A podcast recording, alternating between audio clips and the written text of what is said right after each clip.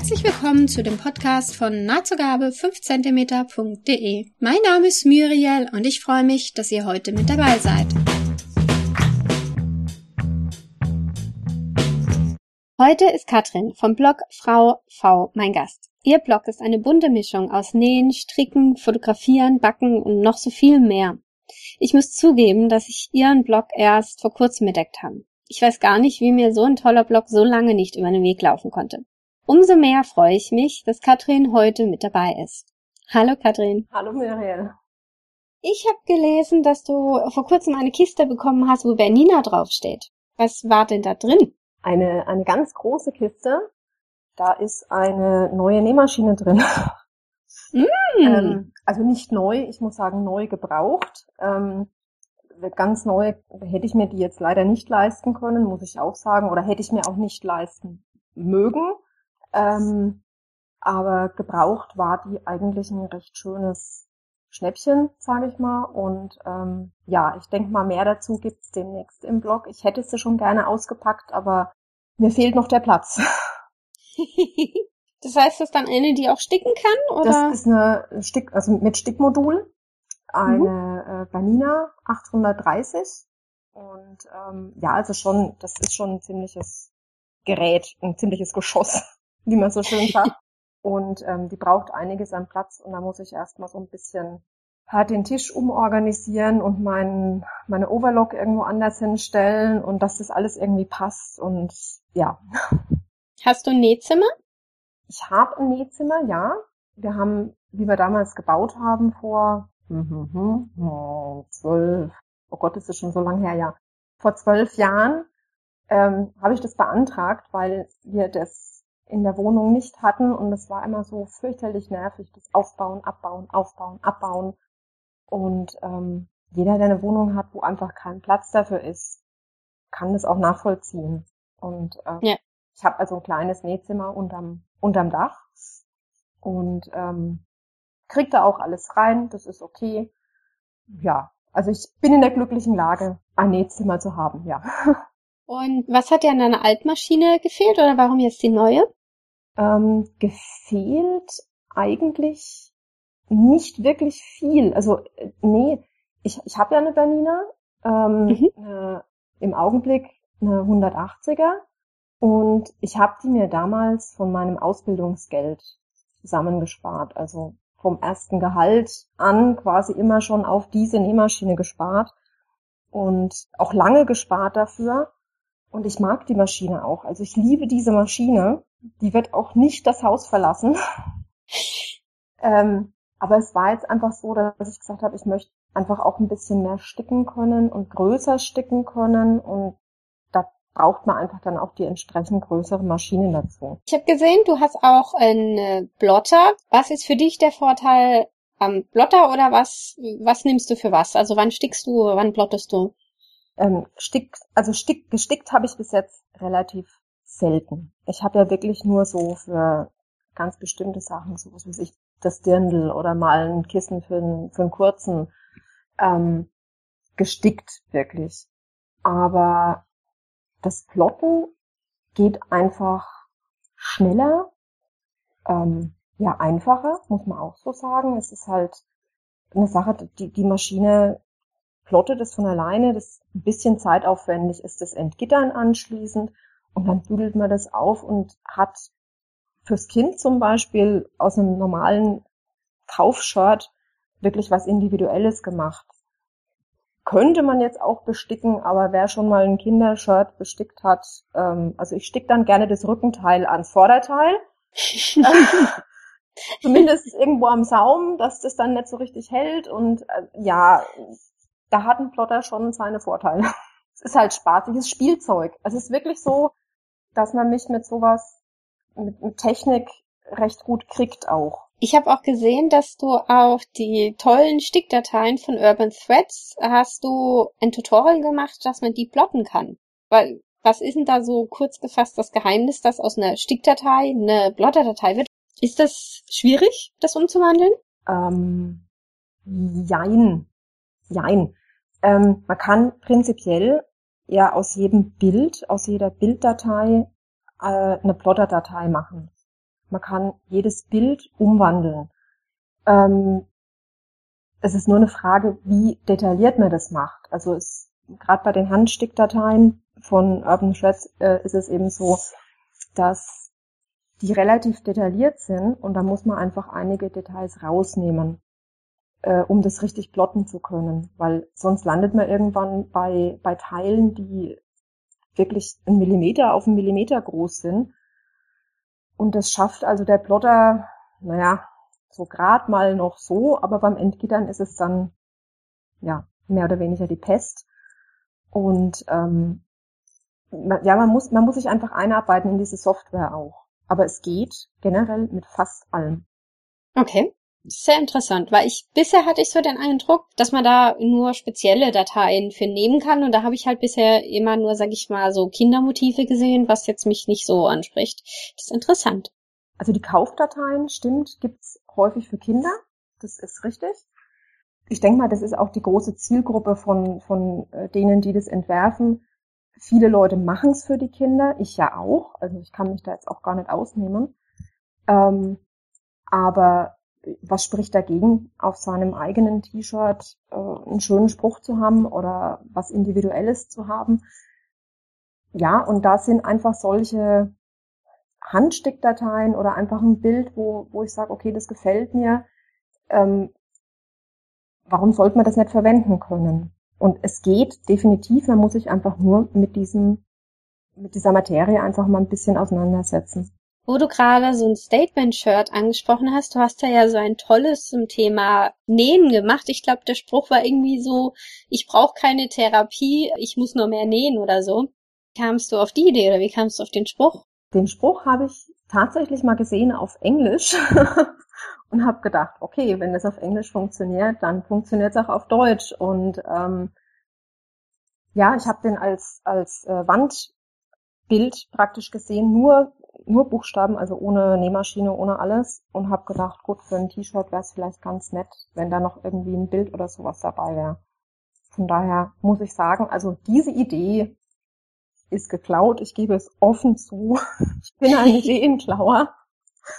ähm, ja, also auch so, ganz ehrlich, ich denke mal, man holt sich doch auch viel, viele Ideen, viel Inspiration aus irgendwelchen Zeitschriften, von Websites, von also selbst manchmal ist es sogar so, dass irgendwo eine Werbung aufpoppt und man denkt sich, ach guck, sieht nett aus. Der Rock oder die Hose oder mhm. keine Ahnung, einfach weil es ein, eine schräge Farbe ist oder ein schräges Muster ist. Und ähm, ja, so ähnlich war es eben mit dem Spruch auch. Ich finde das Internet oder gerade auch andere Blogs, die sind Fluch und Segen zugleich. Man bekommt unglaublich viel Inspiration und unglaublich viele Ideen, aber manchmal sind es halt auch zu viele. Wie ist es bei dir mit den Projekten? Entscheidest du gezielt, was du, was du machst und dann wird das eine erst fertig gemacht oder wie läuft es bei dir? Also ich würde gerne sagen können, dass das geplant läuft. würde ich wirklich gerne sagen können. Das ist meistens so, dass ich mir Pläne mache, irgendwas mir vornehme, ja, dann mir eine, eine Liste mache quasi und sage, okay, jetzt bin ich dann, habe ich eine abgefrühstückt, eine Bluse oder ein Teil von der Liste. Und dann lese ich eben in irgendeinem Blog und denke mir so, ach guck, was ein schönes Kleid. Das brauchst du auch. Und dann, ja, kommt irgendwas dazwischen. Dann muss man eben genau dieses Kleid nähen. Oder man muss dann genau den Stoff, den man irgendwo gesehen hat, erstmal verarbeiten, einfach weil der so toll ist. Und dann kommt wieder irgendjemand und sagt, du, äh, ich bräuchte mal, hättest du mal. Dann kommt wieder was dazwischen, dann muss man, keine Ahnung, ein Shirt für einen kurzen nähen, weil er jammert, er will diesen Autostoff jetzt vernäht haben oder so. Also ja, es ist ganz oft so, dass man was sieht, wo man meint, ach ja, das braucht man jetzt. Man braucht es eigentlich nicht, aber man denkt sich, man braucht es. Ja, und dann näht man was was eigentlich überhaupt nicht auf der Liste stand und was eigentlich auch gar nicht geplant war, aber was einen in dem Augenblick einfach glücklich macht. Es ist, ist einfach so. Also es ist wirklich so. Ja. Ich lasse auch teilweise Sachen halbfertig liegen oder da fehlt dann nur noch ein Saum und dann liegt das Ding erstmal ein halbes Jahr, weil ich gerade einfach keine Lust habe oder weil mich das Teil nervt. Also es kommt auch vor. Kommt mir sehr bekannt vor. du hattest auch davon geschrieben, dass du guckst, dass du deine Einzelstücke eher, also die Dinge, die man schlechter kombinieren kann, eher ein bisschen auf ein Minimum reduzieren willst und eher kombinationsfreudigere Sachen zu nähen. Wie läuft denn das bisher? Ja, könnten wir bitte die nächste Frage gleich machen? Ich hätte dann gerne eine neue Frage oder würde gerne einen Joker nehmen. Ja, läuft gar nicht. Ähm, Was ist der Haken? Äh, äh, der Haken ist einfach, äh, ich habe im Prinzip eine relativ kombinationsfreudige Garderobe, weil ich einfach über Jahre hinweg fast nur schwarz oder grau oder ähm, ja mal was Grünes dazwischen genäht oder gekauft habe. Von daher passt bei mir schon relativ viel zusammen. Nur es sind eben diese Spaßprojekte, die immer wieder dazwischen kommen. Also es ist ganz, ganz schlimm. Ich dürfte keine Online-Shops mehr angucken, ich dürfte keine anderen Blogs mehr angucken, ich dürfte nie mehr auf Pinterest schauen, das ist eine ganz böse Falle. Mhm. Weil es sind einfach diese Spaßprojekte, die dazwischen kommen, die passen dann genau, ja, zu einer Jacke oder zu einem Paar Schuhe mhm. genau zu dem Rock und dann war's das. Aber die machen halt Spaß. Das kenne ich nur zu gut. hinterher hat man ganz viele tolle Einzelstücke. Das mit den guten Vorsätzen ist immer so eine Sache. Aber das ist ja schön, dass man da dann nicht ganz allein ist. Ich glaube, da sind wir alle in guter Gesellschaft. Du hast ja eben erwähnt, dass deine Farben aus eher schwarz und grau mit ein bisschen Farbtupfern bestehen. War das schon immer so? Da hast du immer gemerkt, oh, das passt am besten zu mir, Hautfarbe, Haarfarbe? Ähm, gute Frage. Also schwarz mochte ich einfach schon immer. Das ist, das geht immer, das, das klappt immer, das passt immer, das ist ja die neutralste Farbe, die es gibt. Und grau dementsprechend natürlich auch. Äh, Weiß habe ich im Kleiderschrank einfach bedingt, weil ich dadurch, dass ich viele Blusen habe, ist einfach auch eine gute Kombifarbe. Und dadurch, dass meine Haare ja nur relativ, ja, ich sag mal, intensiv farbig sind, gehen bestimmte Farben schlechter als andere. Ja, man muss sich da einfach ein bisschen danach richten. Also ich, ich fühle mich auch nicht wohl, wenn es zu bunt wird. Ich kann bestimmte Kleider, die ich mir genäht habe, die mir auch Spaß machen, die mir Freude machen, die ich gerne hab oder gerne anziehe, die trage ich einen Tag und dann weiß ich, ich trage die die nächste Woche oder die nächsten 14 Tage überhaupt nichts mehr, weil ich dann einfach mein, mein Pensum an bunt hatte. Also es ist schon so, ich mag gerne Farben, aber dosiert. Wo wir gerade bei ähm, Sachen sind, wo man vielleicht nicht unbedingt so gerne anzieht. Du hattest ähm, das Marilyn-Kleid genäht. Oh Gott. Ja, und da hattest du, hattest du ja geschrieben, dass es irgendwie was fertig war, nicht dein Kleid ist. Weil ich hatte vor kurzem auch äh, so ein Erlebnis, da habe ich, das war im Zuge des Stoffwechsels und da habe ich blauen Stoff mit Zebras geschickt bekommen und war während dem Nähen ganz fester Überzeugung, dass wenn das Kleid fertig ist, ich äh, mich darin sehe und dass ich bin und dann war es fertig und ich hatte es an und es hat sich komplett falsch angefühlt. Weil ich kann es nicht begründen, warum ich es nicht bin, nicht wirklich. Mal fragen, ob du vielleicht da für dich eine Antwort gefunden hast. Schwierig. Ähm, also in erster Linie fand ich einfach das Kleid zu rüschig. Also so, mhm. also nicht rüschig im Sinne von, da sind Rüschen dran, sondern das war einfach so, ja, also als vier- oder fünfjährige hätte ich mich über so ein Kleid tot gefreut. Ähm, das war einfach sowas, wo ich mir dann, ich, ich habe mich im Spiegel angeschaut und habe mir spontan gedacht, oh mein Gott, das ist ein Kinderkleid. Mhm. Also so dieses Pink und diese, dieses Verspielte so ein bisschen auch mit, es war, es war ja grau dabei, aber so diese, diese Musterkombination und es war mir dann insgesamt zu verspielt und ähm, ja, man fühlt sich falsch drin. So wie du gesagt hast, man fühlt sich da nicht, nicht rein gehörig. Es ist ein ganz seltsames Gefühl, ja. Und was ist aus dem Kleid geworden? Das Kleid habe ich meiner Schwester geschenkt. ähm, sie hat einen anderen Hautton. Also sie hat eine, eine ganz, einen ganz anderen Hautton, hat dunkle Haare, ist ein ganz anderer Typ als ich, ist größer als ich, also kleines Stück der passt das Kleid viel besser einfach. Also die sieht auch ganz anders damit aus. Die, das, das Pink kommt bei ihr ganz anders raus. Das sieht zu den dunklen Haaren toll aus. Und ja, also es hat seine Bestimmung trotzdem gefunden und ja, es war dann zumindest nicht umsonst. Weil es war super verarbeitet, es sah wirklich sehr schön aus und man hat halt, finde ich, auf den Bildern gesehen, dass du dich nicht so wohl gefühlt hast. Ja, das ist meistens so, wenn man, wenn man sich nicht wohlfühlt, dann ähm, kommen auch die Bilder nicht entsprechend rüber. Aber ich finde es auch schön, dass man auch so Projekte zeigt und nicht nur alles so kuschelig ist yes. oder so äh, alles funktioniert und alles ist ganz toll. Genau, es, es gehört ja dazu. Es ist ja, es ist ja ein Teil von unserem Arbeiten, sage ich mal, von unserem Hobby, dass eben nicht immer alles 100% passt oder 100% toll ist oder man verschneidet auch mal einen Stoff oder man hat auch mal einen Schnitt, wo man anschließend sagt, um Gottes Willen, was hast du da gekauft? ich habe auch Stoffe da liegen, die habe ich, also da muss ich, ich weiß nicht, was ich da geraucht habe vorher. ich rauche ja eigentlich gar nicht, aber eventuell habe ich da was im Essen gehabt, ich habe hier Stoffe liegen, da, da frage ich mich, warum ich die gekauft habe. Und ich denke, sowas hat fast jeder. Es hat jeder diese Projektleichen, es hat jeder diese Stoffleichen. Ja.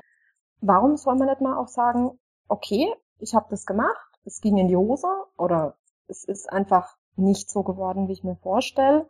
Auch ohne dieses Fishing for Compliments. Also es ist ja fürchterlich, wenn bei einem immer nur alles gut geht und immer nur alles toll ist und die Wohnung ist immer aufgeräumt und das Essen sieht immer prima aus und also das, das frustriert mich, wenn ich so einen Blog lese mhm. für längere Zeit, da komme ich mir ja minderwertig vor. Das ist dann ja schon fast schlimm. Von daher. Ja, bei manchen hat man so einen Eindruck, die wohnen in so einer Zeitschrift, wie als würde ich ja so eine schöne Bodenzeitschrift aufschlagen und die wohnen da wirklich drin und das ist für mich, ja. Ja, es ist dann frustrierend. Ne? Also ich hätte es auch gerne immer aufgeräumt, aber ja, die Realität sieht halt anders aus. ja, und gibt's ein Projekt, wo dir dieses Jahr besonders gut gefallen hat von dir? Dieses Jahr, was mir dieses Jahr besonders gut gefallen hat, lass mich nachdenken. Also eigentlich ähm, das Weihnachtskleid, das das Schwarze war das, gell? Genau, das wäre ja offiziell 2014, aber es ist ja 2015 erst fertig geworden. Von daher ähm, zähle ich das jetzt einfach mal als dieses Jahr Projekt. Das hat mir eigentlich gut gefallen, weil das war vom Arbeiten her schön, das war von der Passform her ist es toll. Ich habe es gern getragen im Winter, also den restlichen Winter, der dann noch war. Kannst du ein bisschen was zum Schnitt sagen?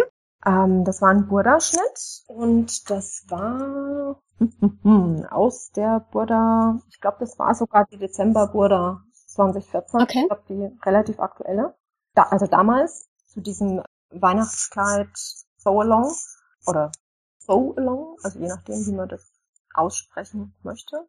Und da hatte ich eine riesen Liste, aus der ich unbedingt, also mindestens fünf Kleider hätte nähen wollen. Es waren auch alles sehr schöne Schnitte, die du da vorgestellt hast. Ja, es waren alles schöne, aber die Zeit ist einfach gerade im Dezember, man muss es einfach so sagen, nicht da. Und dadurch, dass mein Mann einfach oft weg ist, ähm, fehlt mir dann auch die Nähzeit, weil ich einfach, gutes Kind geht dann vor. Und abends, wenn ich abends nähe oder nachts nähe, mache ich Fehler. Also bei mir, mir passiert es. Es gibt andere, die können nachts um eins noch die kompliziertesten Sachen zusammentackern. Ich kann es nicht. Ab zehn schaltet mein Gehirn aus und sagt, nö, ich mag nicht mehr. und dann produziere ich wirklich Mist. Man muss es einfach so sagen. Ja, deswegen ist auch das Kleid später fertig geworden. Ich habe es dann auf Seite gelegt, habe es vier Wochen liegen, ähm, weil ich einfach keinen kein Kopf dafür hatte. Aber das Kleid war so schön zu nähen. Es war einfach so die Mischung aus, ähm, ich, sag, ich, also ich sage es jetzt mal ganz fies, nicht ganz stupide irgendein Jazzy-T-Shirt zusammennähen, mhm es war schon ein bisschen so eine Herausforderung auch da bei dem Schnitt. Auch gerade dadurch, dass ich die, die Ärmel so ein bisschen angepasst hatte, beziehungsweise ich habe mir Ärmel von einem anderen Kleid rausgesucht. Okay, und hatte das mit dem Armloch gepasst dann? Ja, so mehr oder weniger. Also ich habe die dann schon angepasst. Also ich okay. habe schon erst Nesselärmel gemacht und habe geguckt, wie die reinpassen, habe dann die Armkugel nochmal ein Stück ähm, verbreitert und erhöht. Vom Prinzip her haben sie reingepasst. Es waren beides Burda-Schnitte und da merkt man schon einfach, dass die mit dem irgendwo vom selben Grundschnitt kamen. Mhm. Also das ist bei Burda dann immer recht schön. Man weiß, wo man was wegnehmen muss, man weiß, wo man was rantackern muss, man weiß, auf was man achten muss, weil man kennt sie ja schon seit, ich weiß gar nicht wie viel, zig Jahren. Ähm, das ist so dieses, ja, ein Burda-Schnitt weiß ich, wo ich die Länge rausnehmen muss, weiß ich, wo ich weiter rausnehmen muss oder reinstecken muss. Ich weiß, welche Größe ich nehmen muss. Da ist fast nie ein Nessel notwendig. Fast nie. Ausnahmen bestätigen die Regel. Und ähm, ja, das war wirklich so ein, so ein schönes Projekt. Auch so ein bisschen Handnähen dabei, ein bisschen, ja, war einfach schön. Hat mir gefallen. Wo du gerade von Nessel gesprochen hast, das ist ja auch immer so ein, ja, ein, eine, eine Sache, wo halt manche von Näherinnen sagen, nee, sie brauchen, sie brauchen keine Probeteile oder man hat Probeteile aus Stoff, die sie hinterher tragen. Oder sie nähen einfach und gucken dann und machen es dann beim zweiten Mal anders. Ähm, bist du dann eher eine, die jetzt sagt, okay, ich mache lieber dann alles erstmal aus Nessel oder wie entscheidest du das, wann du ein Probeteil aus Nessel machst und wann nicht? Ähm, ich messe meistens vorher den Schnitt mal aus. Also ich gucke in die Maßtabelle, die ja immer passt. Also ich passe ja in jede Maßtabelle rein quasi, genau wie jede andere Frau, die näht. Die Maßtabellen sind immer super. Man braucht meistens auch nicht drei verschiedene Größen für Oberweite, Taille und Hüfte. Nee, also man schaut in die, in die Maßtabelle, schaut, wo man ungefähr rauskommt, bei welcher Größe. Dann nehme ich den Schnitt, messe den aus, guck, okay, könnte an der Brust zu weit sein, könnte in der Taille zu eng sein oder ähnliches. Ähm, wenn die Unterschiede so sind, dass ich sage, okay, kann ich vom am Papier ändern, ändere ich es gleich am Schnitt und schneide gleich zu. Wenn ich aber feststelle, oh, da könnte ein Problem auftreten, weil einfach die Differenzen so groß sind, dass ich eben nicht mehr einfach so was ändern kann oder dass es nichts mehr damit getan ist, dass ich eine äh, SBA mache oder sowas, mhm. dann mache ich schon ein Nessel. Also ich bin dann schon so hm, pedantisch, weiß ich nicht, keine Ahnung, sparsam, knickrig, ich weiß es nicht, wie man es ausdrücken möchte. Ich mache dann wirklich einen Nessel und ähm, arbeite dann auch von dem aus weiter. Ich finde, das erspart, also die Zeit, die ich da reinstecke, erspart mir später Zeit, Geld und im Zweifelsfall Ärger. Von daher bin ich eigentlich bei, gerade bei unbekannten Schnitten oder bei unbekannten Marken, also wenn ich jetzt eine neue ähm, Schnittmarke ausprobieren würde, wie ich es ja mit dem Kim Dress gemacht habe, mhm. würde ich auf jeden Fall vorher einen Nessel machen. War auch gut, dass ich da vorher einen gemacht habe, weil das wäre eine gnadenlose, völlige, absolute Katastrophe geworden. Das war doch dieses maritime Kleid, oder? Genau, ja. Was war daran die Herausforderung? Die Oberweite war, also für meine, für meine Verhältnisse, ich gehe jetzt immer mal von mir aus, ähm, die Oberweite war für meine Verhältnisse einfach, ja, ähm, man hätte mich drin suchen können. Ich sag's jetzt mal so. Mhm. Und gleichzeitig aber die Taille relativ schmal, eine relativ hohe Taille, meiner Meinung nach auch. Die Schultern waren einfach, saßen erstmal außerhalb von meinen Schultern, also das war so, so ein bisschen breit obenrum. So wie es bei deinem Dirndl vorher war? Da war doch auch so irgendwas. Ja, so ähnlich. Also nicht ganz so schlimm wie beim Dirndl, aber ähnlich. Ähm, also ich sag mal so fünf, sechs Zentimeter mehr Schulterbreite hätten es da schon gebracht. Aber ähm, ja, also es, es war einfach, glaube ich, nicht mein Schnitt. Also es gibt bestimmte Schnitte, die macht man, da passt man rein, da die passen einfach von den Maßen auch ähm, oder vom, vom, vom Verhältnis Oberweite, Taille, Hüfte. Ähm, hat ja auch jeder seine andere Maßtabelle. Es gibt bestimmte Sachen, die, da passt man besser rein und bestimmte Schnittmusterhersteller, da passt man einfach schlechter rein. Ja. Jeder ist anders und ich denke halt mal einfach, die Schnitte sind halt nicht so für mich geeignet. Von daher war es ganz gut, dass da vorher der Nessel war. Aber jetzt, wo es fertig ist und alles angepasst, würdest du es nochmal nähen? Ähm, nein. Warum nicht? Äh, ich müsste noch weiter anpassen. Also okay. man sieht es vielleicht auf den Bildern jetzt nicht so extrem, aber es ist immer noch etwas breit an den Schultern. Also die Schultern stehen zu weit auseinander. Ich müsste also die Träger irgendwie noch ein bisschen nach innen bringen. Das müsste ich dann neu zeichnen, weil da eben genau auch die Teilungsnähte liegen und Och, es gibt so viele andere schöne und interessante Schnitte, die ja noch auf mich warten und die mich rufen. Ja. Ähm, da gibt's so viele. Also ich glaube, da möchte ich jetzt da keine Zeit mehr investieren. Also ich glaube, mhm. es ist wirklich so, man hat dann irgendwann mal so einen Punkt erreicht, da ist der Schnitt für einen abgeschlossen. ja, da, da habe ich auch so ein paar Kandidaten. also ich wüsste auch nicht, ich habe auch unheimlich schöne ähm, Anna-Dress gesehen. Die sind so toll. Ich würde mich an den Schnitt nicht ranwagen, weil ich genau wüsste, ich müsste wieder Stunden und Stunden und Stunden investieren, einfach um die irgendwo auf, auf Linie zu bringen. Und ähm, also ich glaube, dafür ist einfach die Auswahl zu groß. Ja, also das Anadress war ja auch mein Riesendrama von, das ich letztes Jahr hatte. Ich wollte dann irgendwann nur noch fertig werden. Ich fand es wirklich ähm, nicht so. Also ist es jetzt auch die Italiennaht, wo ich immer gucke, dass sie immer schön gerade ist. Die ist jetzt wirklich hinten, ist die weiter hinten, wie, äh, weiter unten wie vorne. Würde ich sonst nicht machen, aber da war es mir irgendwann sowas von egal. ich wollte das nur noch fertig kriegen. Ja. Ich trage da auch immer schön Gürtel drüber, das ist noch nie jemand aufgefallen.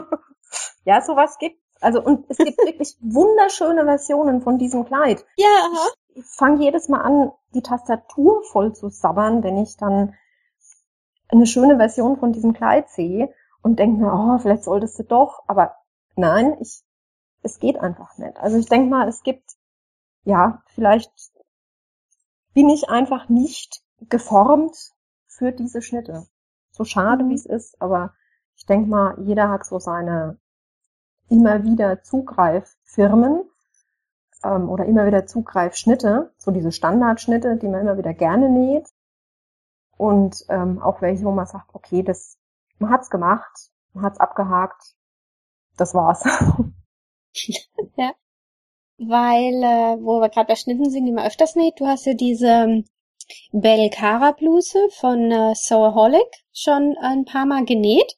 Und ich muss sagen, mir ist in so Bloggerkreisen ist mir der Schnitt noch gar nicht so aufgefallen und du hattest jetzt gleich drei Versionen davon genäht.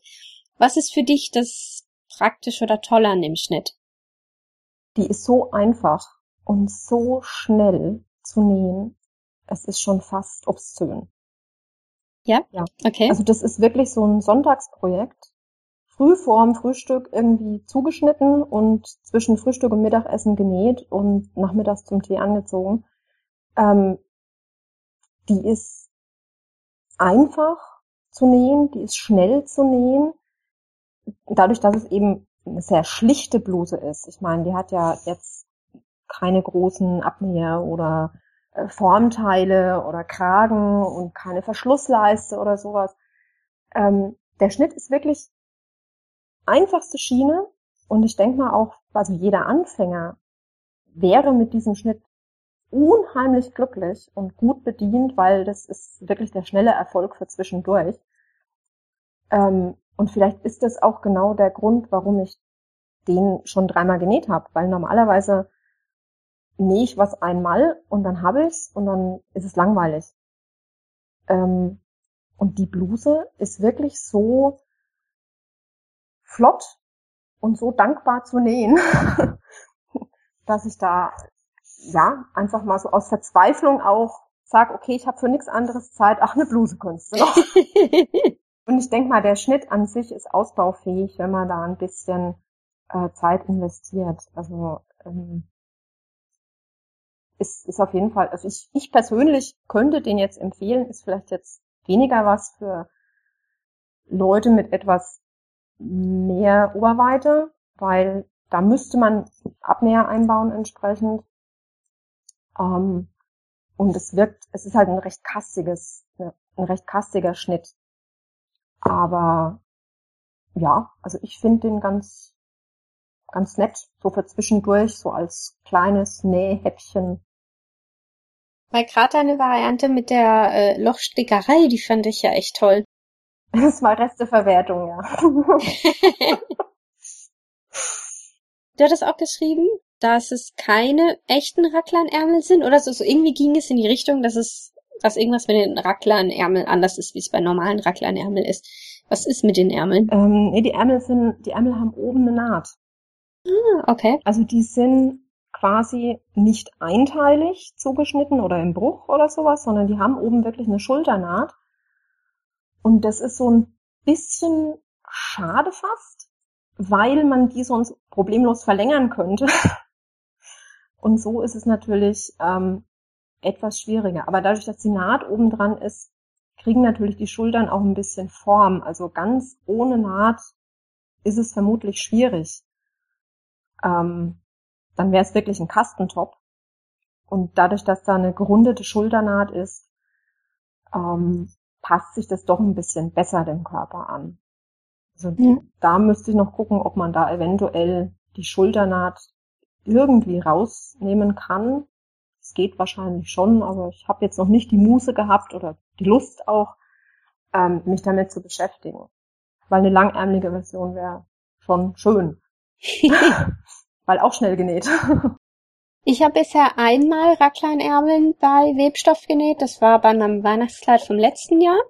Da waren auch oben, war die Naht drin. Genau, die sitzen dann einfach besser. Das ist ja bei dem ähm, Burda-Wickelkleid, was ich genäht habe, war das auch. Ich kann jetzt die Schnittnummer nicht sagen, aber also da sind oben auch die, äh, die Nähte drin. Es gibt eine Methode, wie man die rausmachen kann. Okay. Ähm, ja, aber frag mich jetzt, keine Ahnung, man müsste das irgendwie zusammenschieben und dann entsprechend wieder spreizen, dass den Schnitt wieder aufspreizen, dass eben die Weite wieder in die, in die Kugel reinkommt. Aber das müsste man eben doch. Das wäre jetzt wieder ein Fall für Nessel. Weil so ganz ohne, ähm, ja, es ist wahrscheinlich doch recht abenteuerlich. Ja, also Raglanärmel ohne Naht, ich denke, geht nur bei Jessie. Ja, also ich muss sagen, ich bin mit meinen Ärmeln an dem Shirt auch nicht so zufrieden. Die sind, ich habe mir jetzt überlegt, ob ich hinterrein noch von, von vorne, gerade weil die Naht da ist, ein bisschen aufmache, damit ich ein bisschen mehr Platz habe. Weil ich habe festgestellt, jetzt ist es war ein kurzärmliches äh, Weihnachtskleid, weil dann habe ich gedacht, kann ich es länger anziehen, mhm. mit Jäckchen drüber und so. Aber ich kann damit nicht Fahrrad fahren, weil ich die Arme nicht weit genug nach vorne machen kann. Das ist ein bisschen doof. Deswegen für mich sind, sind momentan Raglanärmel bei Webstoffen das ein bisschen raus. Aber zurück zu dir. Du hattest eben dein Wickelkleid erwähnt. Und Wickelkleid, da gab es ja auch den Mime Mittwoch, wo sogar das Motto Wickelkleid hatte. Genau. Da hatte man so den Eindruck, dass das Wickelkleid jetzt nicht unbedingt das ist, wo man jetzt so für jeden Tag empfehlen würde. Da wollte ich mal fragen, wie siehst du dein Wickelkleid? Ich habe natürlich auch mich durch den E-Mail Mittwoch äh, durchgeackert damals und habe mir ganz viele Wickelkleider angeschaut eins schöner als das andere und habe immer wieder gelesen, ja, es äh, klafft auf. Also es klafft an der Brust auf, oben äh, am Ausschnitt, es klafft ähm, unten auf beim Sitzen. Äh, wenn der Wind geht, gut, dann äh, steht man öffentlich da sozusagen. Immer wieder habe ich das also gelesen. Ich muss jetzt ganz ehrlich sagen, ich habe keins von diesen Problemen bei meinem Kleid schon erlebt. Was ist das denn für ein Schnitt? Das ist ein Buddha-Schnitt. Ich meine, äh, Monikate hat es auch schon, doch, die hat es auch schon genäht mit in der äh, langärmlichen Version. Ähm, und bei der habe ich eigentlich auch den Schnitt zum ersten Mal so wirklich verarbeitet gesehen und habe gedacht, oh, schön, das ist überhaupt ein ganz gefährlicher Block. Also ganz schlimm für mich. Ähm, und dadurch, dass mein Stoff relativ schwer ist. Mhm, war doch der Ikea-Stoff, den du da verarbeitet hast, oder? Genau. Der Vorhangstoff, ne, was man ja gar nicht erzählen darf öffentlich. So, das ist ein Vorhang. ähm, nee, also dadurch, dass der schwer ist, fällt das eigentlich recht schön. Gut, wir haben hier unten natürlich jetzt auch keine Windstärke 8 wie an der Nordsee oder an der Ostsee. Von daher mag es durchaus sein, wenn der Wind ordentlich pfeift, dass es dann vielleicht aufspringen würde. Das Problem hatte ich noch nicht. Beim Sitzen ist es auch in Ordnung und ich sag mal, obenrum kann nicht viel klaffen, weil da ist nicht viel da, was von innen Druck macht. Ähm, ja, äh, es, es ist einfach, ja, ich denke, der Schnitt ist, ist ganz gut gewesen. Und ähm, ich würde des, dieses Kleid, also genau dieses Kleid auch jederzeit nochmal nähen. Vielleicht in langärmlich für den Winter. Ich habe mir das schon mal überlegt. Wobei ich bei anderen Wickelkleidern auch skeptisch wäre.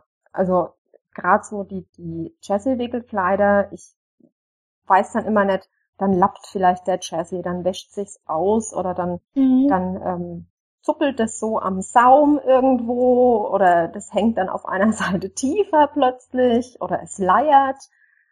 Da wäre ich, glaube ich, vorsichtig. Also ich habe wunderschöne Jersey-Wickelkleider gesehen und habe mir immer gedacht, Mensch, das muss gehen, das muss klappen. Aber ich glaube, ich bin eher bei den Webstoffen nahe. ist dann einfach so, ja. Bei Schnittmustern, also jetzt hat man ja gehört, das meiste, was du machst, ist, glaube ich, Burda, habe ich so den Eindruck. Bevorzugst du da Papier oder PDF-Schnitte? Ich Papier, auf jeden Fall. Also ich habe viele PDF-Schnitte, ich habe ja äh, viele Colette-Schnitte auch, die ich einfach noch nicht genäht habe, weil es schlicht und ergreifend zeitlich noch nicht gepasst hat und ich genau weiß, dass ich da eben auch wieder mit der Oberweite zu tun habe. Hab mir jetzt auch Schnitte wieder bestellt äh, von einer australischen Firma. Das ist eine Firma, wo mich auch ähm, die gute Monika draufgebracht hat. Mhm. Ich glaube, das war damals ähm, im Rahmen von dem kleinen schwarzen mhm. So-Along. Das habe ich ja nicht mitgemacht, ich habe es aber verfolgt. Und da gab es ja auch wieder wunderbare Schnittvorstellungen und, und äh, Buchvorstellungen und wo ich mir gedacht habe, oh ja, hm. ja. Also im Augenblick nähe ich tatsächlich hauptsächlich Burda, einfach deswegen, weil ich da sehr gut bestückt bin. Aus früheren Jahren noch ähm, und aktuelle natürlich auch. Und weil ich weiß, wo es kneift. Ne? Also das ist schlicht und ergreifend auch so ein Faktor. Ich habe nicht mehr die Zeit wie früher für Schnittanpassungen oder selber zeichnen oder sonst was. Ähm, weil alle fünf Minuten irgendeiner reinrennt und sagt, Mama, ich habe dies, Mama, ich habe jenes, ich habe mich gestoßen, ich habe Hunger, ähm, ich muss mal. Und ja, früher habe ich da mehr gemacht. Da habe ich ähm, viel aus japanischen Magazinen und Büchern genäht. Aber das erfordert einfach auch Zeit. Und die ist im Augenblick knapper als früher. Also sie ist noch da, mhm. aber knapper und ja. anders verteilt. Und ich bleib gerne über was drüber. Ja, von mhm. daher hauptsächlich Burda. Ein paar so Ausreißer habe ich immer mal mit drin. Wenn mich was interessiert, bestelle ich mir mal einen Einzelschnitt. Ähm, ich habe jetzt das, das Betty Dress ähm, als Nessel gemacht. Mhm. Weil ich sagen muss, wenn ich aus dem Fenster geguckt habe die ganze Zeit, hm, bezweifle ich schon fast wieder, dass das noch übers Nesselstadion hinausgeht dieses Jahr, weil es einfach keine Ärmel hat. Und ja, also man guckt mal hier, man guckt mal da, aber im Augenblick ist es tatsächlich hauptsächlich Burda. Ja. Von deinem Blogpost ähm, habe ich gesehen, dass du auch ein paar japanische Nähbücher hast. Ähm, da ist die Frage, was ist daran ähm, anders als an den deutschen oder den englischen Nähbüchern? Hm, was ist anders? Das ist jetzt eine gute Frage. Ich meine, in den letzten Jahren sind ja die japanischen Nähbücher immer mehr aufgekommen, sage ich mal. Also die erst sind sie auf Englisch übersetzt worden, dann jetzt auch auf Deutsch.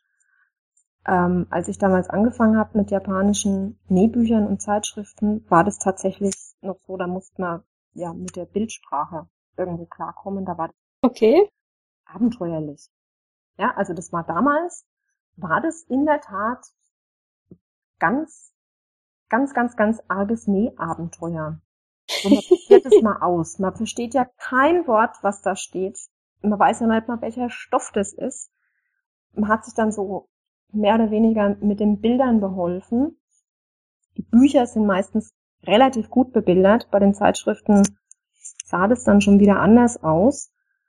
Ähm, aber es war wirklich einfach Neugier und Abenteuerlust damals. Jetzt ist es ja wirklich so, ich kann die auf Deutsch bestellen, dann ist es ja uninteressant. Also nicht, uninteressant, aber ja, kann ja jeder jetzt machen. Also hm, ja, macht man dann mal, weil ein interessantes Teil dabei ist. Die haben in den japanischen Büchern oder Heften sind meistens sehr extravagante Stücke drin, also wirklich Einzelteile, teilweise mit so ja fast Origami-artigen Falten oder ähm, ein Faltenwurf, der einfach außergewöhnlich ist. Und ich denke mal, das zieht einfach auch im Augenblick viele an. Mhm. Und die sind schlicht und doch irgendwo haben die einen gewissen Reiz. Also man muss es, ich denke, man muss es mögen. Ähm, aber wenn ich mich umschaue, es werden immer mehr, die danach nähen. Und ähm, ja, gut, es ist einfach wie, wie überall. Wenn, wenn mal so ein Trend kommt, ähm, entweder gefällt er vielen oder nicht. Entweder wird's aufgenommen oder nicht. Und das ist einfach so mit den japanischen Nähbüchern, die sind einfach im Augenblick relativ stark vertreten. Also habe ich zumindest den Eindruck, vielleicht lese ich auch nur die Blogs, die das doch durchaus mal machen, aber ähm, ich habe so das Gefühl, dass einfach dieser Stil relativ gut ankommt. Ja, aber ich finde, vor ein paar Jahren hat man da eigentlich noch nicht viel von gelesen und jetzt taucht es immer mal wieder auf. Mhm, ja, das ist, also ich habe, wie ich angefangen habe damals äh, mit dem Bloggen, oh, ich weiß gar nicht, ein Jahr später oder sowas hatte ich, glaube ich, die erste Zeitschrift. Damals ähm, wurde die vorgestellt in einem Threads-Magazin, also in dem mhm. amerikanischen Zeitschrift. Ja. Und die hatten so eine, ja, so, so einen Artikel über, also Nähen in, in auf der, über, auf der Welt, die verschiedenen Nähzeitschriften. Da ging es dann von Patrones über Buddha, über keine Ahnung. Und eben unter anderem diese japanische Nähzeitschrift. Und ich habe damals wirklich lang, lang, lang, lang gesucht, äh, ob ich die irgendwie beibekomme. Und es ging also damals überhaupt nicht. Ich habe dann über eine Bekannte von einem japanischen Buch, von einer japanischen Buchhandlung in Düsseldorf gehört und die hat gesagt, Mensch, schreib die doch mal an. und dann ging das so über die, per E-Mail, über, also können Sie das besorgen, würden Sie das machen? Ja klar, und hin und her. Und so lief das damals. Also heutzutage gehe ich auf Amazon oder auf Ebay und bestell das einfach, ne? Wann war damals? Also wann hast du mit Blocken angefangen? Äh, oh gut, äh, 2006, 7, 6, 7, 6. Das ist schon eine lange Zeit. Ja, ich hatte aber zwischendurch ja ähm, zwei Jahre praktisch Pause gemacht. Mhm. Ähm, einfach während der Schwangerschaft und so während dem ersten Jahr, weil ich einfach weder zum Nähen noch zum Bloggen gekommen bin und irgendwie auch überhaupt keinen Kopf dafür hat. Also von daher muss man die Zeit schon entsprechend reduzieren. Ist trotzdem eine lange Zeit. Ja. Und wa was hat dich dann äh, dazu gebracht, dass du dann irgendwann wieder deinen Blog hast aufleben lassen? Mm, eigentlich wirklich der Austausch. Also es hat mir schon ein bisschen gefehlt. Ich meine, ähm, natürlich hat man bestimmte Leute, mit denen der Kontakt auch nicht abreißt oder nie abreißt, auch über eine längere Blogpause oder über längere Pausen hinweg.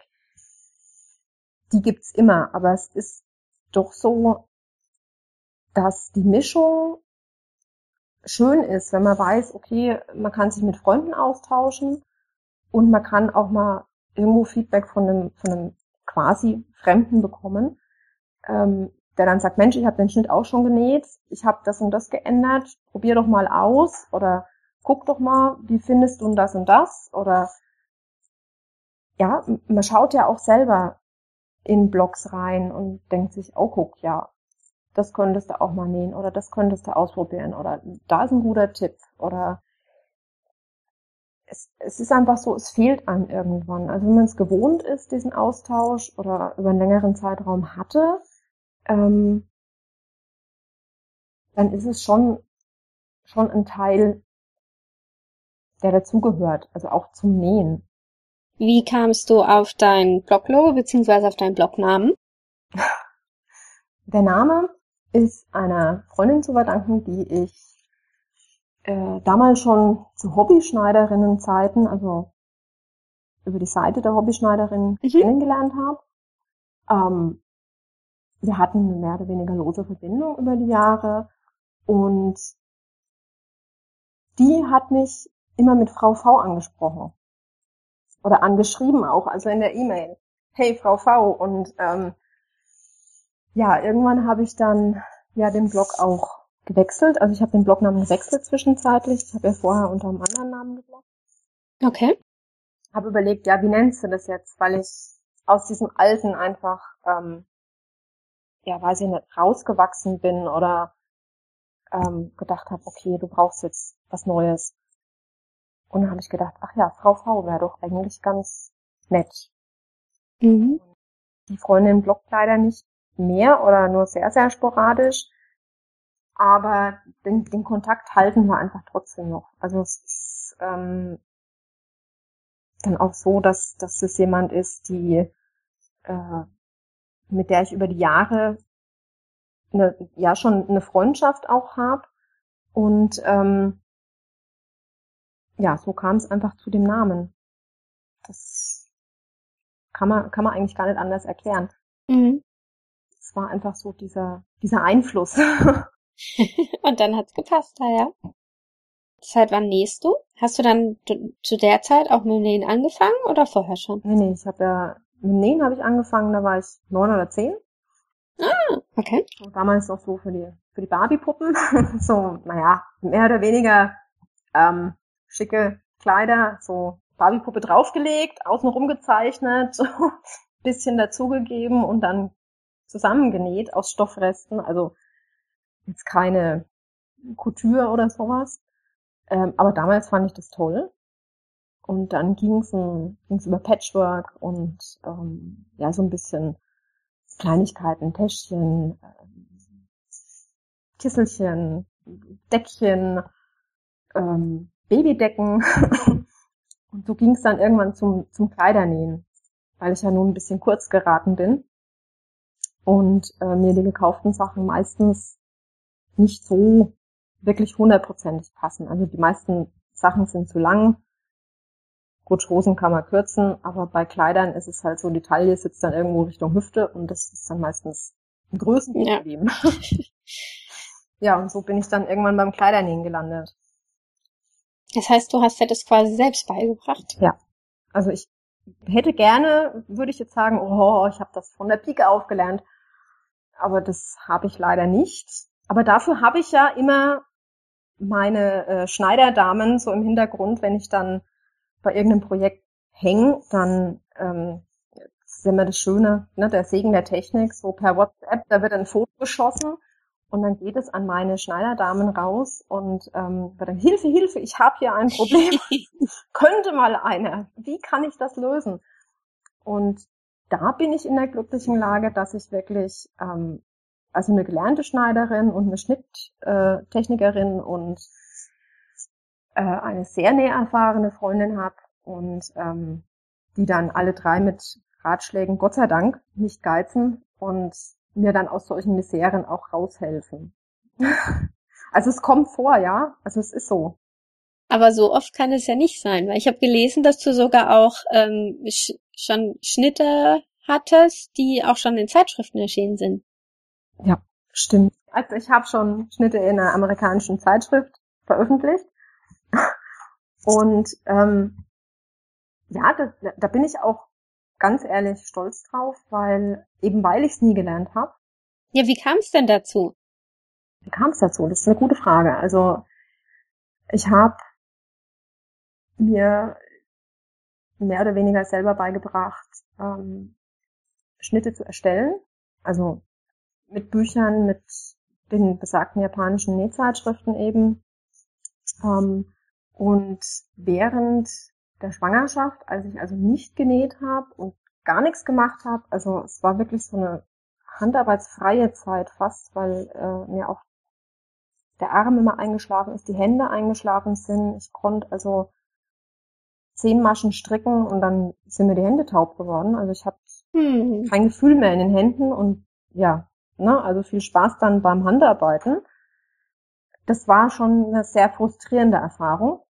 Und während dieser Zeit gab es eine, habe ich eine Ausschreibung gesehen, durch Zufall eigentlich. Also völliger Zufall. Ich war bei äh, Interweave auf der Shop-Seite und wollte eigentlich ein Strickheft bestellen. Mhm.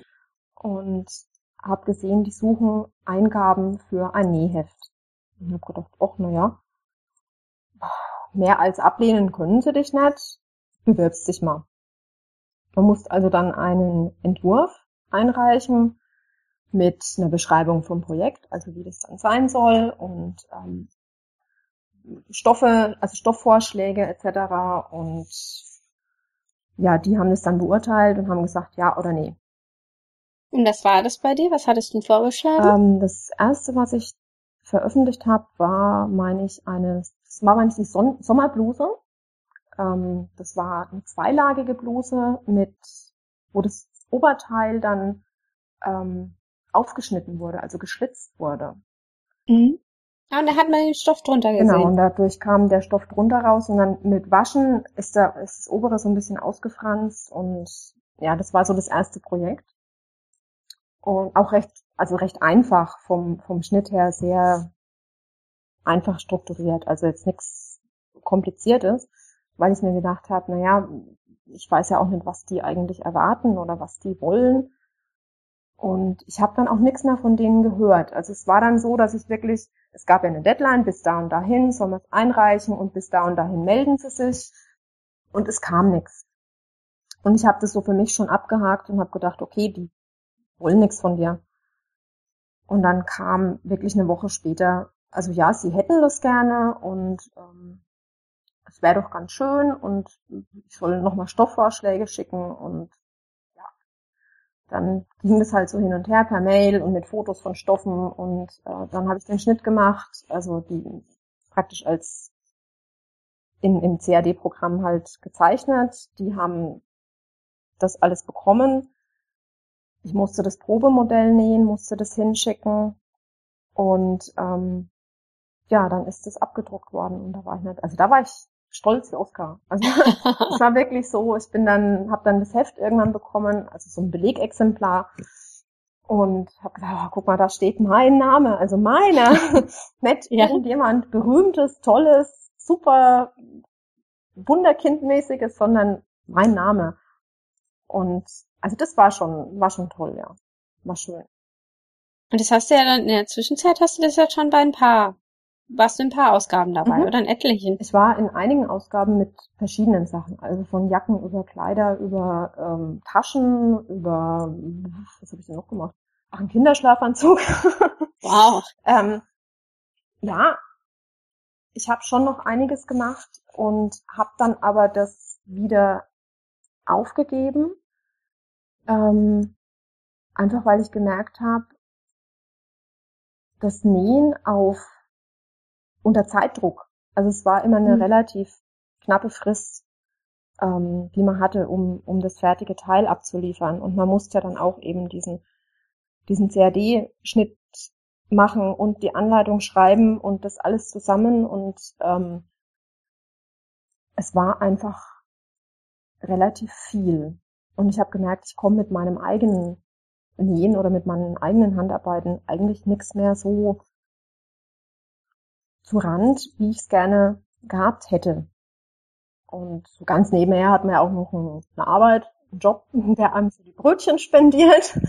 Ähm, von daher habe ich das dann wirklich aufgegeben. Also es ist, es war schön, es hat Spaß gemacht, aber es ist schon Druck, unter dem man dann steht. Mhm. Und es ist halt so, diese ganzen Modelle schneidet man, näht man für das Model. Okay. Ähm, das heißt, die Dinger sind irgendwo Größe 34, 32, 34. äh, da passe ich dann in puh, 15 Kilo rein. also ähm, es ist dann auch so, dass man wirklich das nur für dieses Heft näht und dass es einfach viel, viel Zeit ist, ähm,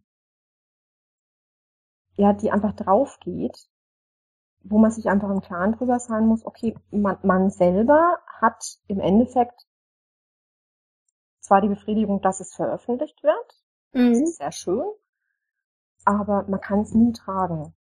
Ja. Und das fand ich immer so ein bisschen schade. Und es wird halt alles vorgeschrieben. Also es war wirklich so, dass man äh, jeden Stoff abstimmen musste. Also man konnte jetzt nicht einfach sagen, ich nehme grünen Stoff, sondern man muss genau, genau ein Foto schicken, welcher grüne Stoff das ist. Und wenn der Pünktchen hatte und die sagen, nee, die wollen aber lieber Streifen, dann musst du gucken, dass du einen Streifenstoff äh, Stoff bekommst. Das sind alles solche Sachen, ähm, hm, da geht so ein bisschen ich sag mal, Spaß verloren. Ja, den man halt hat, wenn man für sich selber nähen kann, dann, wenn du jetzt Pünktchen haben willst, dann gibt's Pünktchen. Genau, und es ist einfach so, dass man dann auch wirklich, ich habe ein, ein, zwei Projekte, die ich genäht habe, wo ich auch wirklich gesagt habe, ich selber finde die Projekte an sich sehr schön. Mir gefallen die. Nur ich hätte die nie in diesem Stoff genäht. Oder ich hätte die mhm. nie in dieser Farbkombi genäht. Und das ist dann einfach sowas, wo ich sage, okay, klar, ähm, man arbeitet für ein Magazin in dem Augenblick. Äh, man muss gewisse Kompromisse eingehen. Und ja, irgendwann war es halt einfach so, ich wollte dann auch wieder für mich nehmen. War schön, es war wirklich schön und ich habe mich auch jedes Mal unheimlich gefreut, wenn dann wieder so eine Ausgabe kam und ich habe gedacht, ha, toll, hm, meins. Und ja, ich, ich weiß es nicht. Also es war einfach, mhm. es war auch in Amerika einfacher äh, als hier in Deutschland, was ich eigentlich erstaunlich finde. Ähm, es war einfacher als nicht Muttersprachler okay. in einem amerikanischen Nähheft veröffentlicht zu werden, als es hier in Deutschland wäre. Äh, das fand ich so faszinierend damals auch, wo ich mir gedacht habe, mhm. ähm, wenn wir hier beim Verlag einen Entwurf hinschickt oder anfragt, ähm, die würden das wahrscheinlich gar nicht mal nicht mal öffnen. Die würden das sofort zurückschicken oder würden sagen, was willst denn du da? Wer bist denn du? Dich kennt keiner. Äh, du bist ja kein, weiß ich nicht, Stoffdesigner oder. Ne? Also ich denke mal, das das ist das fehlt bei uns so ein bisschen so dieses dieses ähm, das breite Spektrum denke ich, fehlt bei uns ein kleines bisschen. Da ginge mehr. Ja, also ich muss sagen, an deutschen äh, Nähbüchern, da habe ich eigentlich fast gar keine. Die meisten, die ich habe, sind wirklich auf Englisch, weil die mich persönlich mehr ansprechen und ich das Gefühl habe, die Deutschen sind oft sehr rosa. Das ist halt sehr viel Zubehör, was man dann irgendwie dann da hier ein rosa Täschchen und da ein lila Täschchen und ja. Also der, der Anspruch ist definitiv höher in, äh, im englischsprachigen Bereich. Also mhm. im englischsprachigen Bereich findet man viele Nähbücher, ähm, gerade für, für Kleidung, für Bekleidung, die anspruchsvoller sind als das, was man hier bei uns bekommt. Bei uns beschränkt sich ja doch noch auf ähm, ja die Sofa-Flats-Hose, die durchaus ihre Berechtigung hat. Also ja. Gottes Willen, ich möchte es jetzt nicht absprechen und ich nähe auch gern Taschen und so, aber wenn ich das 500. Buch mit Taschen sehe, ähm, denke ich mir, ja, das könnte ich auch. Also ich könnte jetzt spontan ein Buch mit zehn Taschen veröffentlichen. Wäre jetzt kein Thema. Gab es wahrscheinlich irgendwo jede Form schon mal, aber gut, nimmt mal andere Stoffe. Es, also es ist wirklich schwierig. Und bei uns ist es, was mir immer auffällt, es gibt unheimlich viele Sachen für Kinder. Es wird sehr, sehr viel für Kinder genäht. Es wird sehr, sehr viel mit, mit Jazzy gearbeitet. Ähm, so die Webstofffraktion, die so ein bisschen vielleicht auch mal einen raffinierten Faltenwurf will, weil wir es vorhin schon mal angesprochen hatten, die bleibt so ein bisschen auf der Strecke oder muss dann wirklich auf die professionellen Nähbücher, die natürlich auch einen entsprechenden Preis haben, zurückgreifen. Ja, ich glaube, beim anderen ist halt zurzeit mehr mehr der Markt, da habe ich den Gefühl. Also bei meinen Freundinnen und Bekannten, ähm, die jetzt ein, äh, auch Kinder haben, da sieht man, dass das da sehr, sehr viel genäht wird, was, was auch schön ist, aber die haben natürlich an Büchern einen ganz anderen Anspruch, wie jetzt ich habe, die bevorzugt Webstoff näht. Also, ja. Genau, also ich denke, es ist für jeden, ähm, es, es wäre möglich für jeden was zu bieten, aber es wird einfach sehr viel äh, Mainstream gemacht. Mhm. Gut, verständlicherweise andererseits muss man sagen, weil äh, logisch, wenn ich was veröffentlichen möchte, damit auch Geld verdienen. Und ja. jeder Verlag wird sagen, mit sowas äh, mache ich kein Geld, das kann ich nicht veröffentlichen, weil das kaufen mir 20 Leute und das andere kaufen mir 500 Leute und dann rechnet sich das schon ganz anders. Also von mhm. daher braucht es da vielleicht einfach noch eine Weile, bis wir da so weit sind, wie der englischsprachige Bereich jetzt schon ist. Vor kurzem gab es auf Twitter auch äh, eine Diskussion darüber zu Makerist und Craftsy. Die machen ja so Online-Video. Ähm, Nähkurse. Ich weiß nicht, ob du dir einen von den beiden schon mal angeguckt hast. Also ich habe sogar schon einige Craftsy-Kurse gemacht und mir angeschaut, ja, ja. Und hast du dir auch schon mal was von Makerist angeguckt? Äh, also der Deutschen, das ist quasi die deutsche Variante von Craftsy. So. Mhm. Und ähm, da kam halt, ich weiß jetzt leider nicht mehr, wer da alles bei Twitter mitdiskutiert hat, deswegen sage ich jetzt mal lieber nichts. Ähm, da kamen wir irgendwie so zu dem Konsens, dass man da bei Makerist momentan auch das Gefühl hat, dass sie halt momentan eher einfachere Kurse äh, anbieten. Und da jetzt, wie man es jetzt mit Craftsy ähm, vergleicht, wo die da ja wirklich dann ihre, äh, sag ich mal, Anführungsstrichen Experten oder halt fortgeschrittene Nähkurse haben, wo, wo es halt ganz, ich glaube, da gibt's einen, da geht's nur um Einlagen, verschiedene Einlagen mhm. verwenden kann, wo jetzt ein Anfänger sich nie im Leben anguckt, weil das ist stinklangweilig, würde ich sagen, für einen Anfänger. Der will ein Erfolgserlebnis, der will was gemacht haben. Und ähm, da war dann halt, also zwischen denen, die diskutiert haben auf Twitter, so der Konsens, dass es vielleicht bei Makerist auch so ist, dass sie halt momentan jetzt ihre Kundschaft, Kundschaft da abholen, wo die momentan sind. Die fangen jetzt vielleicht an zu nähen, die wollen ihr erstes Täschchen, ihr erstes T-Shirt nähen.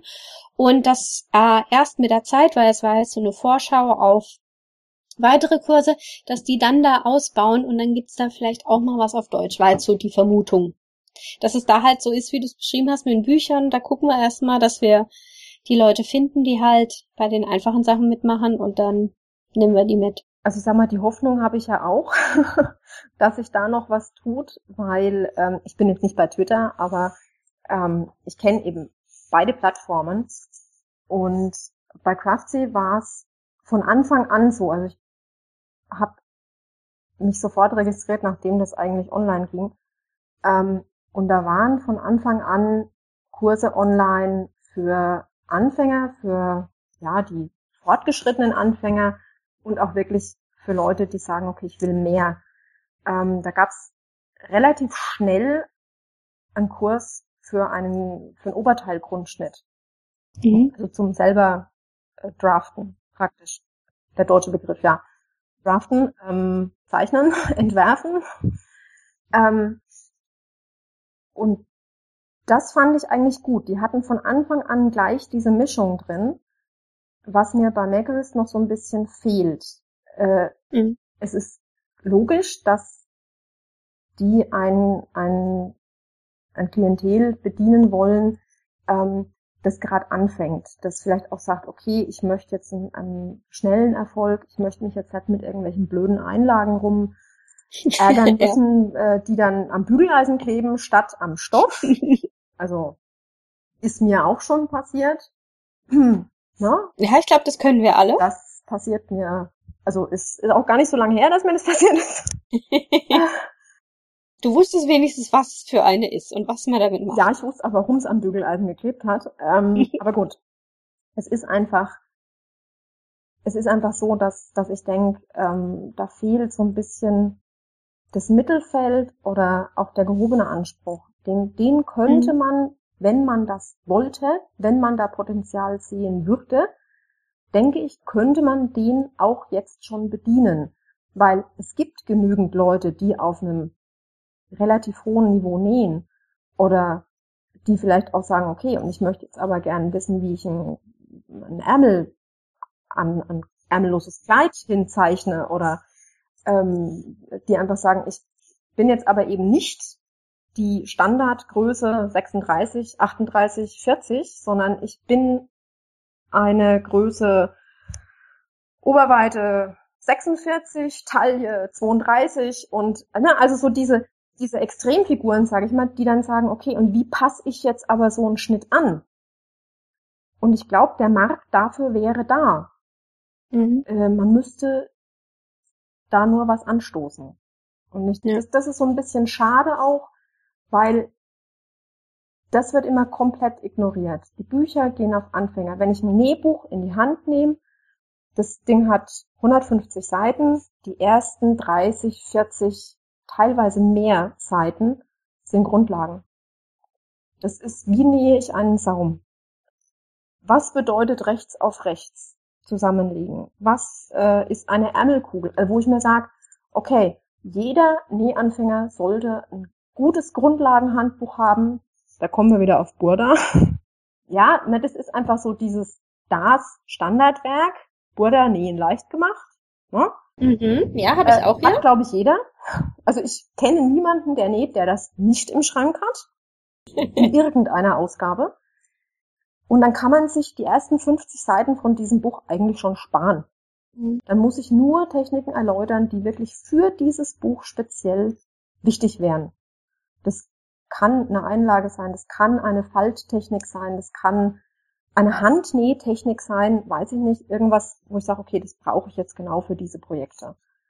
Ähm, man könnte mehr Augenmerk einfach auf die Details legen. Mhm. Das fehlt mir bei ganz vielen Büchern und das fehlt mir im Augenblick auch noch so ein bisschen bei Mankiewicz. Also das ist so dieses, wir, wir, wir äh, bieten schnell und einfach an, hat mit Sicherheit seine Berechtigung, aber es geht halt nun mal nicht immer schnell und einfach. Ja, manchmal will man es vielleicht auch nicht schnell und einfach. Ja, und das erstens das, man will es auch nicht und zweitens ist es wirklich so, es geht nicht immer. Man kann nicht immer alles schnell und einfach haben. Es gibt bestimmte Sachen, die sind ein langsamer Erfolg. Und ähm, deswegen glaube ich, gibt es auch ganz viele, die wirklich sagen, ich nähe nur Jazzy-T-Shirts, ich nähe nur äh, weiß ich nicht, Kinder-Racklern-Shirts, weil die einfach, die habe ich in 20 Minuten zusammengetackert oder in einer halben Stunde.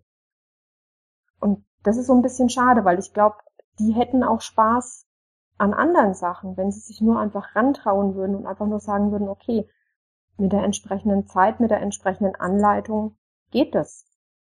Nur wenn ich die Anleitung nicht biete oder nicht habe, dann bleibe ich irgendwo auf einem Level stehen. Ja, aber ich habe jetzt auch ein paar Nähfreundinnen, die äh, kein Englisch können und die auch auf wirklich hohen äh, Level nähen, aber ähm, wo dann halt sagen, warum gibt's die ganzen tollen Anleitungen oder halt wie jetzt diese äh, Videos, warum gibt's die nicht auf Deutsch? Die können halt da noch noch nirgends schauen, man muss mal sehen. Vielleicht mangelt es auch am Personal, sage ich jetzt mal, dass einfach ja. noch keiner gesagt hat, hey Leute, ich erkläre mich da bereit, ich würde da gerne das und das anbieten. Das mag auch sein, dass sich einfach keiner traut zu sagen, äh, ich mache hier den Vorturner, weil das mhm, auch stimmt, schwer. das kann es auch sein. Das ist auch schwer. Also ich finde es immer Respekt vor jedem, der so einen Videopodcast macht oder ein, eine Videoanleitung. Ich würde mich, also ich würde im Boden versinken. Ich würde keine Luft mehr kriegen, würde im Boden versinken. ja. Aber wir haben ja dann demnächst ersten aus der MeMade ähm, Mittwoch, sag ich mal, aus der MeMade Mittwoch-Gegend, wo dann ja im Fernsehen sind. Und wenn wir dann die gesehen haben, vielleicht gibt's dann auch ein paar, die sagen, ach, eigentlich kann ich auch so ein Video machen. Wer weiß. Ja, das mag sein, dass da der ein oder andere sich dazu hingezogen fühlt. Also ich fände schön, wobei ich sagen muss, ich bin immer noch ein Fan der guten alten Fotoanleitung. Also es ist dann einfach so, dass ich teilweise auch Sachen ähm, als PDF abspeicher, wenn ich die später brauche. Also gerade irgendwie so ähm, so spezielle Nähtechniken oder sowas, wo ich sage, ach ja, könntest du dir mal für später merken oder abspeichern und ähm, das speichere ich mir als PDF und das kann ich mit dem Video natürlich nicht machen. Nee. Und von daher mag ich schon ganz gern, wenn ich die Auswahl habe. Wobei natürlich das für so, ein, für so eine Plattform wie jetzt Makerist oder sowas wäre das nicht machbar, nicht denkbar, weil das wäre eine Flut von Bildern, das würde einen erschlagen. Wobei, also ich weiß jetzt nicht, wie es bei macOS ist, ich weiß nur, wie es bei CraftC ist. Da finde ich die Funktion ganz toll, dass man diese Notes reinhauen Mhm. kann. Mhm, genau. Das, das mache ich wirklich oft, weil momentan gucke ich mir einen Kurs an, da geht's ums Blusennähen. Mhm. Und äh, da wollte ich nur gucken, wie macht man jetzt die Kappnaht, weil ich vorher noch nie eine Genau. Kappnaht gemacht habe. Dann habe ich mir halt die ersten zehn Minuten angeguckt und habe gedacht, mein Gott, wann legt sie denn endlich los? Weil sie hat, da hat quasi auch noch gezeigt, wie man ein Füßchen hochhebt, so in Anführungsstrichen. Und dann habe ich halt einfach da dann mein Note reingehauen, weil jetzt fängt sie wirklich mit der Kappnaht an. Genau. Stimmt. Ja. Also ich finde es auch ganz schön, ähm, eben, wie du sagst, diese, diese Lesezeichen, in Anführungszeichen, dass man die setzen kann. Mhm. Und dass man, wenn man Fragen zu dem Kurs hat oder wenn man wirklich irgendwas nicht versteht, dass man wirklich auch nochmal Feedback bekommt, dass man sagen kann, okay, ich habe jetzt das und das nicht verstanden. Bitte nochmal. Für die ganz Doofen, die jetzt davor sitzen und vielleicht doch den Slang jetzt nicht so hundertprozentig mitkriegen, Mhm. ähm, dass der Austausch auch zwischen, zwischen den ähm, Kursteilnehmern und dem ja, Er- Lehrer einfach äh, sehr rege ist. Muss man schon sagen. Also ich habe bis jetzt noch nie länger als einen Tag auf eine Antwort gewartet. Wenn man die Zeitverschiebung rechnet, ist es eigentlich Okay, das ist krass. mal. Wir sind auch schon wieder am Ende. Die Zeit ist gerast. Das ist immer wieder faszinierend. Deswegen jetzt meine Abschlussfrage. Was nähst du zur Zeit? Ich habe zurzeit gar nichts auf der Maschine oder unter der Maschine. Also überhaupt nicht. Alles abgearbeitet? Äh, nee, ich habe so ein paar unfertige Sachen da liegen, aber die kommen in nächster Zeit auch nicht mehr dran. Ach so. okay. als letztes wirklich ein, ja, ein Jersey-Shirt, ich dürfte ja gar nicht sagen, ein Jersey-Shirt genäht.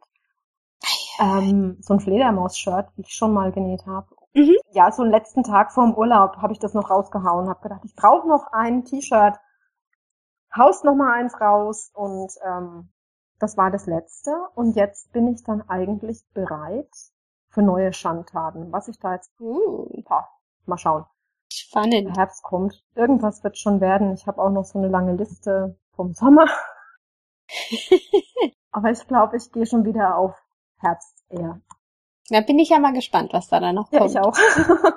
Also vielen Dank, dass du heute mein Gast warst. Es hat sehr viel Spaß gemacht. Ich danke dir. Es war sehr interessant. Ich habe mich gefreut, dich kennenzulernen. Ja, ganz meinerseits. Danke. Ciao. Tschüss. Das war die Podcast-Folge mit Katrin vom Blog Frau V. Ich bin gespannt auf eure Kommentare zu dieser Folge. In der nächsten Folge ist Sinje von Strich und Faden mein Gast. Also, bis zum nächsten Mal. Tschüss, eure Muriel.